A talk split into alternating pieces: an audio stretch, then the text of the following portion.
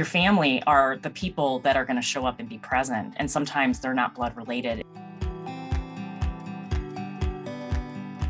In this episode, you will hear from Evie, HR advisor, and Danielle, senior program coordinator, as they share their experience of homelessness and food insecurity.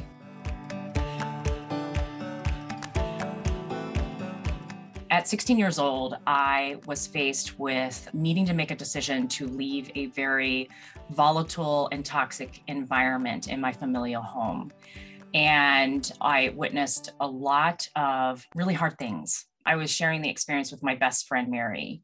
When they heard about these experiences, they had some immense concern about the environment I was in.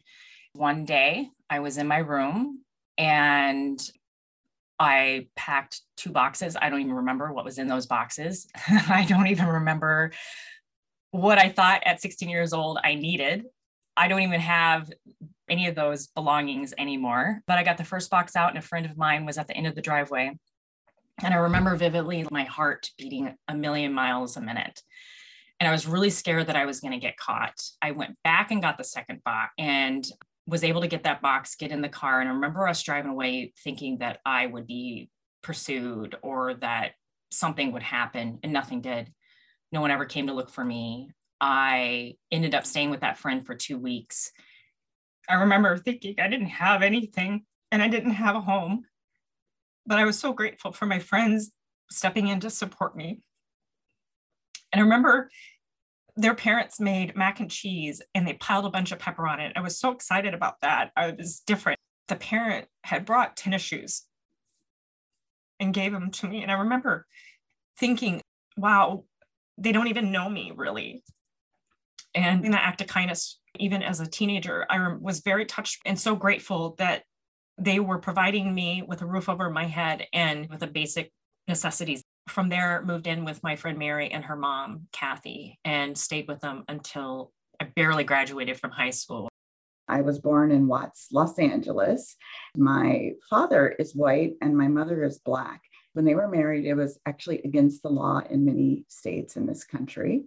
And I didn't have any civil rights when I was born, didn't get civil rights until I was one years old, and my parents' marriage, I think, became legal maybe four years later. When we did get food stamps, I just felt so ashamed with those paper food stamps that I just always promised I'm never going to buy my groceries with food stamps. I just didn't want to feel that way again. And it's terrible that people made us feel ashamed, but they did. They would stare at us and they would make sounds and say, Don't you have any money? Can't you afford your groceries? I just felt terrible as a small child. We just didn't always know where food was coming from. Sometimes we had food, sometimes we didn't. Sometimes it was awful. And I was just thought I was skinny because I was a picky eater. But then we moved. My father thought it'd be better to move to the country for my mother's mental health. But we got called the N word there. We were picked on. My sisters and I have suffered from significant racism. And because of my parents, I became pretty much the mom to my three younger sisters when I was 14. My dad didn't have a job. We didn't have access to health care. Um, my teeth were rotted out and broken. So in high school, you look at a few pictures and I'm not smiling because I was embarrassed. I couldn't go to the dentist. My father, one day, I was a junior in high school, said, I can't pay the rent. I don't know what's going to happen to you. And that's what he told me. Somehow my mother showed up. She'd been living in her car in Southern California and she rented two motel rooms using her disability check. But my sister, that I'm closest to in age, went in foster care. I didn't because I knew somebody had to take care of my younger sisters. Didn't trust my mother to do that. She wasn't reliable. Sometimes she would just be gone. I actually asked a friend of mine who graduated from high school, who was 18, to come help me so I could go to school. There were no safety nets for teenagers. I was a senior in high school. I worked really hard in school. I knew the only way I could support myself was to go to college. So that's what I was completely focused on. Of course, in addition to taking care of my sisters, cooking them dinner, giving them their baths, and all of that. But then when I was a senior, my mother said she was going to move to Long Beach and take my other sisters, and there was no place for me. I asked my friend, Julie from high school, if I could stay with her and her family and graduate. And her parents were both teachers. And they said yes. I slept on the floor in a mattress in her room. That summer, though, I didn't have anywhere to go. And I was 17. I had actually called social work to see if I could go into foster care. And they said, 17, you're too old. People wonder why kids are on the street. There's nowhere for them to go. I'd been a motel maid and could spell. So I got a job as a file clerk. I rented a room, actually, not even the room. I rented a mattress in the living room of a woman's apartment. I've been on my own since I was 17. I literally took myself to college in a broken down car with no insurance and no registration. People talk about teenagers and how hard it is, but to be homeless as a teenager is terrible. Without my friends, I don't know where I would have been. When I was starting to live with my friend and her mom, I remember vividly sitting on a picnic table at night. And I remember thinking and praying, like, how am I going to do this? How am I going to survive? How am I going to take care of myself? And at 16 years old, I worked at McDonald's. That was one of my first jobs.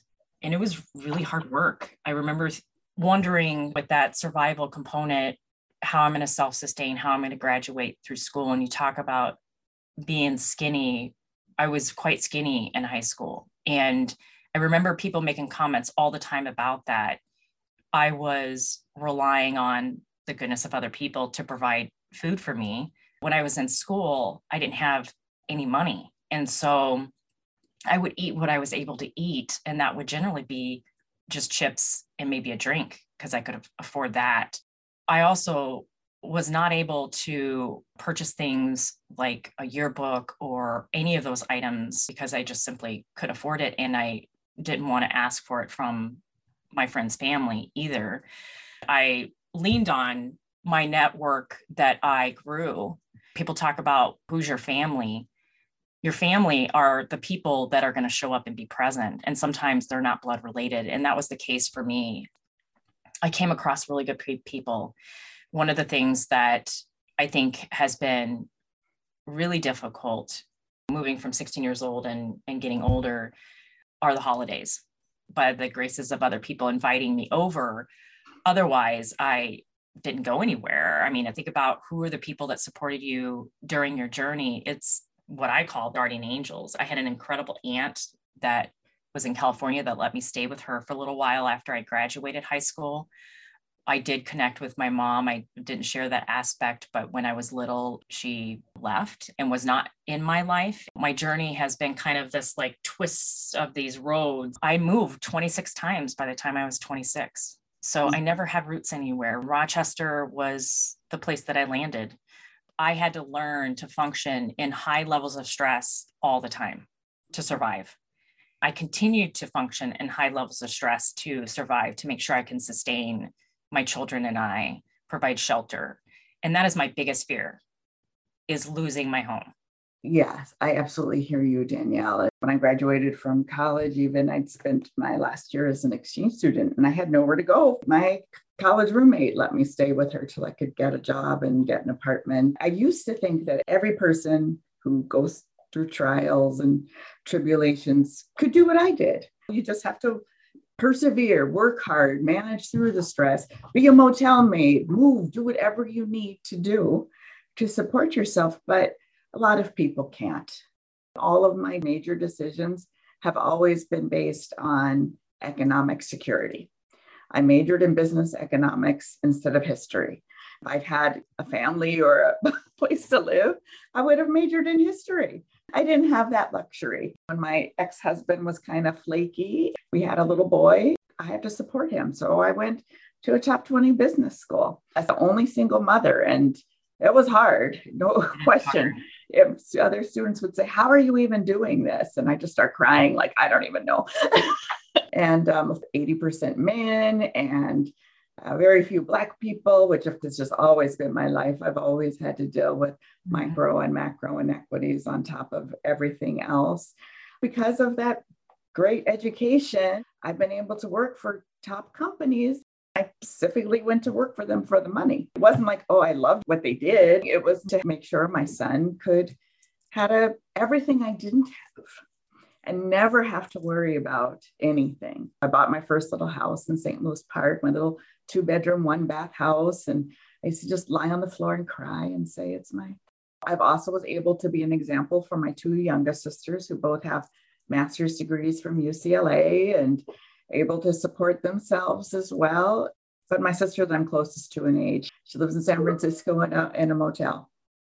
There are many safety nets for people in San Francisco now. I have had an amazing life. I'm so grateful for it. Uh, been to Shanghai, Tokyo, lived in England, Germany.